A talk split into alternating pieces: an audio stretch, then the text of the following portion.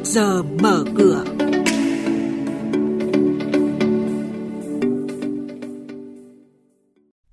Thưa quý vị, thưa các bạn, lợi nhuận ròng của các doanh nghiệp niêm yết trên ba sàn chứng khoán đã giảm 14% trong quý 2.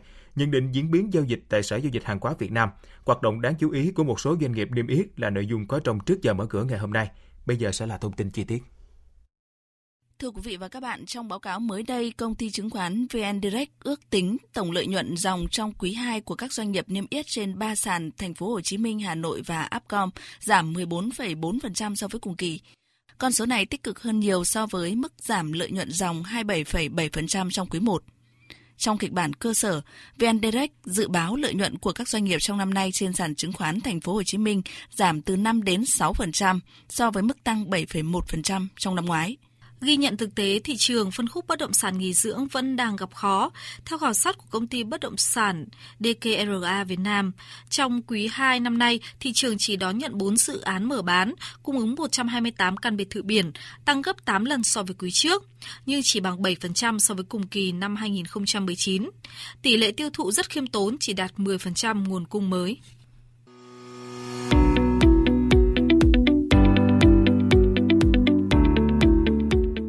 Thính giả đang nghe chuyên mục Trước giờ mở cửa phát sóng trên kênh Thời sự VV1 từ thứ 2 đến thứ 6 hàng tuần trong theo dòng Thời sự sáng. Diễn biến thị trường chứng khoán Biến động giá hàng hóa được giao dịch liên thông với thế giới trên Sở Giao dịch Hàng hóa Việt Nam. Nhận định phân tích sâu của các chuyên gia tài chính, cơ hội đầu tư được cập nhật nhanh trong Trước giờ mở cửa. Sau đây là lịch chốt cổ tức của một số doanh nghiệp.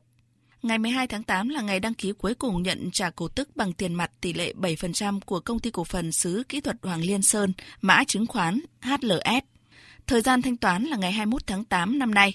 Ngày 17 tháng 8 là ngày đăng ký cuối cùng nhận cổ tức năm 2019 bằng tiền tỷ lệ 10% của công ty cổ phần du lịch dịch vụ Hà Nội, mã chứng khoán là TSG. Thời gian thanh toán là ngày 11 tháng 9 năm nay. Xin chuyển sang tin diễn biến giao dịch trên thị trường chứng khoán. Thưa quý vị và các bạn, trong phiên giao dịch hôm qua, VN Index tăng ngay từ đầu phiên. Trong nhóm VN30, hầu hết các cổ phiếu lớn đều tăng điểm. Các cổ phiếu khác tăng giá có MSN, VRE, PNG, FPT, SSI. Kết thúc phiên giao dịch hôm qua, VN Index tăng 12,92 điểm, đạt 827,57 điểm.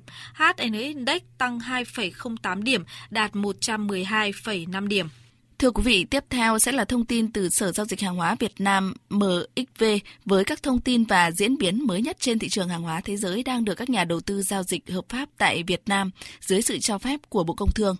Đồng hành với chúng ta ngày hôm nay là ông Nguyễn Vũ Hoàng Linh, chuyên gia phân tích thị trường tại Sở Giao dịch Hàng hóa Việt Nam. Thưa ông, xin ông cho biết hàng hóa nào đang được các nhà đầu tư Việt Nam quan tâm nhất trên thị trường giao dịch và giá của các mặt hàng đó biến động ra sao trong thời gian qua?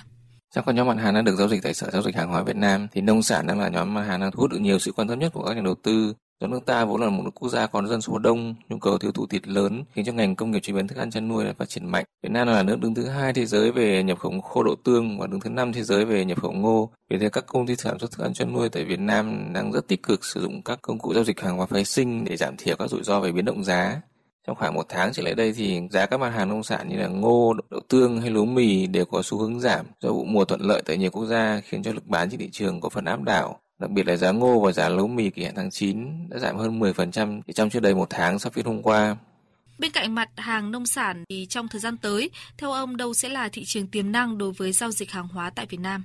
Bên cạnh nhóm hàng nông sản thì tôi cho rằng các mặt hàng kim loại như là bạc, đồng hay là quặng sắt cũng sẽ là những thị trường mà các nhà đầu tư Việt Nam rất quan tâm. Một phần vì những thị trường này có những biến động khá là mạnh, tạo ra nhiều cơ hội sinh lời cho các nhà đầu tư. Như riêng trong phiên hôm qua thì giá bạc đã tăng 6,6%, còn à, MXV Index kim loại đã tăng 2,7%. Ngoài ra những mặt hàng này phụ thuộc nhiều vào sự biến động của kinh tế vĩ mô toàn cầu, giúp cho các nhà đầu tư Việt Nam dễ dàng tiếp cận với các thông tin để giao dịch hơn so với các thị trường khác. Vâng, xin cảm ơn ông.